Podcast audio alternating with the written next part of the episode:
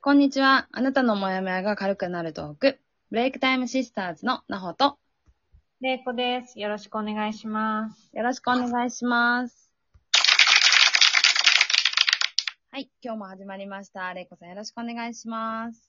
お願いします。はい。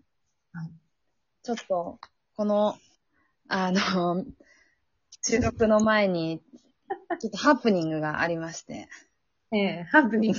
ハプニングがございまして、ちょっと、どうしたんでょしょうかなほさん本。当にもやもやしてます。もや、じあゃあ、ここ、も来や週もや払っ、払っていかないとね。そう、払っていかないといけない。皆さんちょっと聞いてください。来週私、宮古行くんですけど、宮古島ね。宮古島に、うん、いいですね。そと、う、なぜかフライトの変更がすごい来 て、もうイライライラとしております。でも、なんだろう、その、会社さんがちょっと旅行代理店っていうのかなそうですね。ね。うんそこの説明がちょっと不十分なところがあるっていうね。そうですね。だから、しかもに、日本じゃないっていう。そうですね。結構丁寧な対応はしていただいてるなーって思ってた矢先に、ちょっと今回、全く丁寧じゃなかったので、明日、ちょっとお電話をしてみようかなっていう話をしてたんですよね。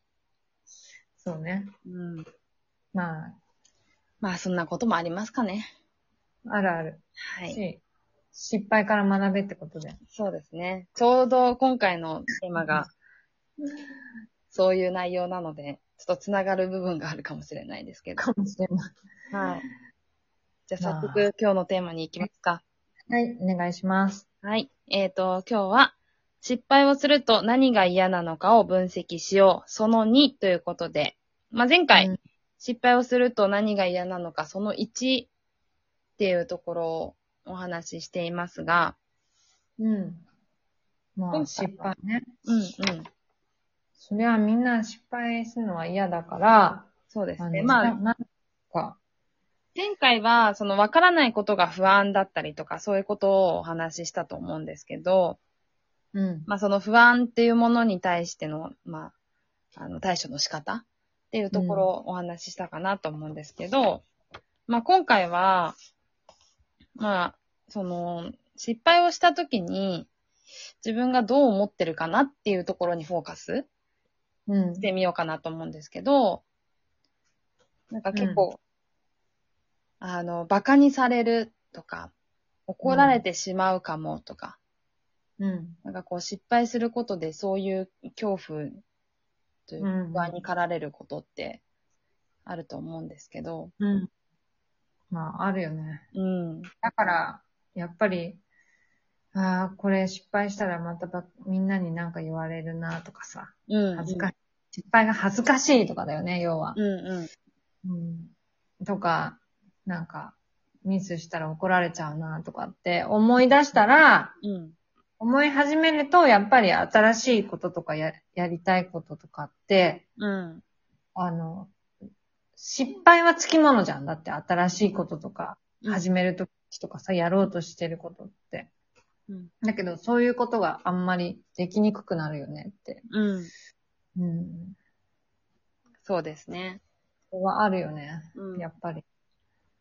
で、その、自分でこう不安に思うことっていうのは簡単で、うん。あの、こんなこと言われちゃうかもとか、うんうんうこうなるかもしれないみたいな不安を考えることはすごく簡単なんだけども、ん。脳内妄想ね。そうそようくそやうるそうそよくやる。うん。う。でもそれをこう頭の中で不安だな、不安だな、不安だなって思ってるだけでは何も解決しなくって、も、それがさ、こうはいよく俗に言う引き寄せのよ法則みたいなやつで、うんそれが妄想し続けて考えすぎて、本当に失敗を引き起こすっていうね。うん。いや、ほんとそうなんですよね。起きてもないことをね。そうなんです。思ってた通りにそういうことが起きてしまうっていうことがあるんですよね。うん。そううんや、笑ったのは、うんなんか過去にそういう経験あったなと思ったか。本当ですからうん。取り越し苦労がしすぎて、う本当に失敗したっていう。ん。あうん。あ、なるほど。うん。いや、でも本当に、もったいないね、それじゃあ。そうなんやっぱでりすようん。せっかく、いろいろこう、ね、あの、希望のある未来がたくさんあるのに、うん。自分が不安に思ってることで、こう一歩を踏み出せないで、ずーっと同じところに留まったままみたいな人って、結構いるんじゃないかなって。うん、まあ、あるね。本当に。し、なんか、自分で自分の目を摘んでることになるよね、それって。うんうんうんうん。じゃあ、なんかその、もうちょっと突っ込んで、うん。なんかこう、新しいことやろうとか、チャレンジしようっていう時に、うん。その、バカにされるとかさ、うんなんか失敗したら怒られちゃうんじゃないかとか、うん。なんか、かいろんな脳内妄想を巡らせるのはしょうがないから、うん。どんなことを、うんじゃあ言われそうなのか、一回紙に書くっていうのはどうかしらっていう。あ、それすごくいいですね。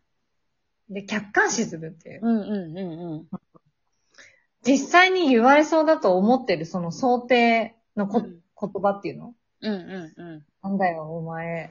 例えばわかんないけど。うん。うわ、失敗して。えー、かっこ悪いとか、 うん。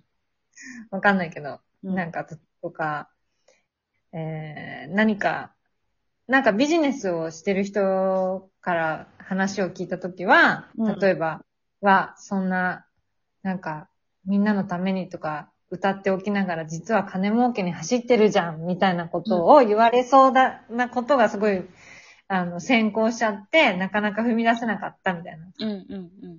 こと言ってたけど、そういうこととかね。うんうんうん。なんか、でもそれってまだやってみないと、なんて言われるかなってわかんないことだから、そうですね。まずその言われそうなことを、まず紙に書いて見てみるっていう、うんうんうん客観視してみるっていうのはうん。ありかもね。そうですね。なんかこう、想定しておくっていうのはすうんごく大事かもしれないですね。うん。うん。でそうすれば、なんかこう、あ、おそらくこういうふうに言われそうだな、とか、うん。きっとこうだろうみたいなことを、なんとなく思い描いておくと、もし、本当にその、思ってたことが、こう起きてしまった時にもうん、あの、思ってたより心の負担というか、あの、ストレスが、こう、軽減されるんじゃないかなっていうのは、でありますよね。それも折り込み済みで、うん。折り込み済みで、それでもその自分がや、やりたいって、うん。やってみようっていうことを信じるっていう、自分、自分の方を信じてあげるっていうのは、うんうんうん。それが自分を大切にするっていうことだしね。そうですね。うん。うん。そう。あの、やっぱり人ってうん。何とでも言う言うと思うんだけど、うん。あの、そんなに考えないで言ったりとかするわけじゃ ない人に対して。深い意味なく。うんうんうん。で、それを気にする必要もないし、うん。あと、やっぱり一番危険な存在は自分だよね。自分がそうやってうん。妄想を企てるっていう。うんうんうんうん。そこの対策として、そうのん客観視してみるっていうのは、うん。一つ対策かなって。そうですね。なんか、仲良く、失敗と仲良くする方法の一つかなって。そうですよね。なんかこう、まあ今回のテーマに限らずなんですけど、やっぱりなんかこう、自分をこう主観的に見ることっていうのはみんな多分じ普段からしてると思うんですよ。何気なく。何も考えずとも主観的になってると思うんですけど、やっぱりそれを、まあ、今、玲子さんが言ったように、客観的に見る練習を普段からしておけば、多分失敗した時とかにも、それが何も考えずに出てくると思うんですよね。うん。うん。だから普段からそういう脳を作っておくっていうのは大事かもしれないですよね。結構トレーニングだね。トレーニングトレーニンね。グ。必要必要だよね。うん。やっぱりなんか、はまたやっちゃったよって言って、誰が一番批批判してるって自分が批判してることが一番多くない、うん。わあ、そんなことやってって。うん。実際そんなにね、人って批判してないもんだよね。うん。うん。あの冷静に見ると。そうですよ。なんか意外と本当に自分が妄想しすぎてたりとか、 すぎて。そういうことありますからね。うん。本当に。そこをこう、混同しない方がいいし、うん。ね、その、どれだけ自分が失敗した時にうん。自分のうん。味方になってあげられるか。うん。どんなに失敗しても、うん。でもよくやったねって、うんよ。くやってみたねっていう見方を、うん。それでもよくチャレンジしたねとか、うん。何が、えっ、と、どうしたら次はうまくいくだろうかっていうふうに、うん。うん。自分に言ってあげられるかかなって。そうですね。うん。まあ、たとえ、まあ自分が失敗した場合じゃない時も、うん。